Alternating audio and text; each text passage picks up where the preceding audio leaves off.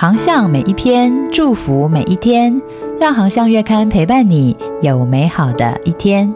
Hello，大家好，航向线上听，希望为你的教会和事工带来宽广的圣经观点。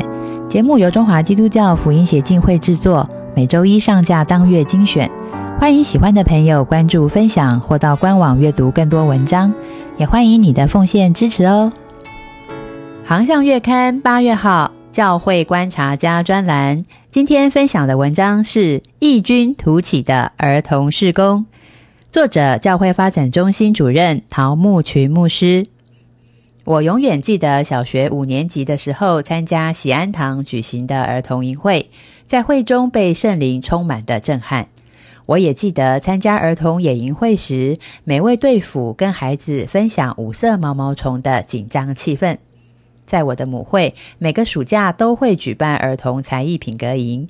等我开始募会之后，虽然人数少了，但是每次都还是需要精心设计、充满创意的儿童营会，才能够满足孩子们的需求。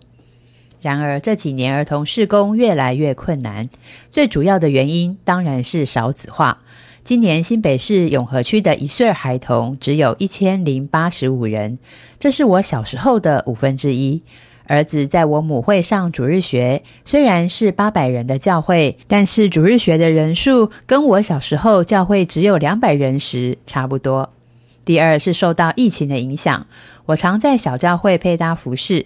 这三年的暑期儿童营报名人少，不仅办不起来，连儿童主日学也几乎要叫停了。最后，则是教会对儿童事工的思维已落后社会许多。最近我经过一间小小的补习班，里面正在办科学营，孩子加上家长，我算了一下，大概有七十多人。教会如果再不跳出传统的模式框架，想在现今社会有番作为，恐怕是难上加难。难道教会的儿主事工就从此没落，或者一蹶不振了吗？去年我在进行台湾教会普查时，发现全台教会当中，儿童主日学人数最多的是花莲福园。这间教会是新生命国度侍奉学院的十几位神学生职堂和实习的福音据点。新生命国度侍奉学院由新生命小组教会建立，在后疫情的时代，他们异军突起，用创意发展出儿童事工的新模式与高度。刚从新生命国度侍奉学院结束学习的陈浩恩传道，跟我分享他在花莲福园的生活。他们不仅开垦农地、改造居住的四合院，更到街上和百货公司举行布道会，用各样的方式来传扬福音。疫情之前，新生命小组教会的新兴国儿童事工，便以互动、有趣、专业的亲子活动闻名。但是后来新冠疫情发生，实体的聚会不容易，因此神学生们便想方设法，脑力激荡，研发出许多的新材料包来包装圣经故事、诗歌、游戏、手工等等。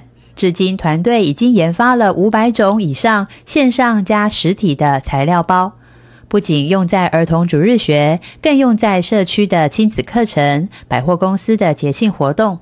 让许多儿童身临其境的接触福音，在一片惨绿的儿童施工当中，花莲福园新兴国之所以能够异军突起、开创新机，在于有一群愿意付上代价的年轻人，而教会也愿意给予他们发挥创意、迎向挑战的机会。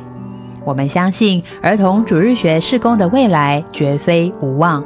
只要有更多超越过去想象的新模式出现，就一定能够为台湾教会带来开创性的未来。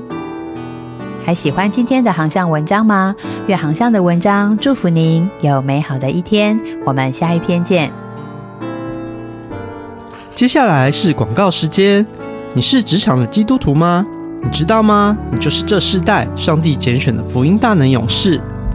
但以理学院成立二十多年，以七十堂课、两阶段的学制课程，透过班导师的生命陪伴、丰富的渐进式步道、侍奉训练、生命培训与职场卓越课程，提升职场基督徒成为卓越领袖与职场传道者。二零二三但以理学院开始招生喽！我们将在宜兰、台北。桃园、中立、新竹、台中、嘉义、新营、台南、高雄、屏东、花莲、台东开课。请上网搜寻二零二三淡宜理学院，赶快来报名吧！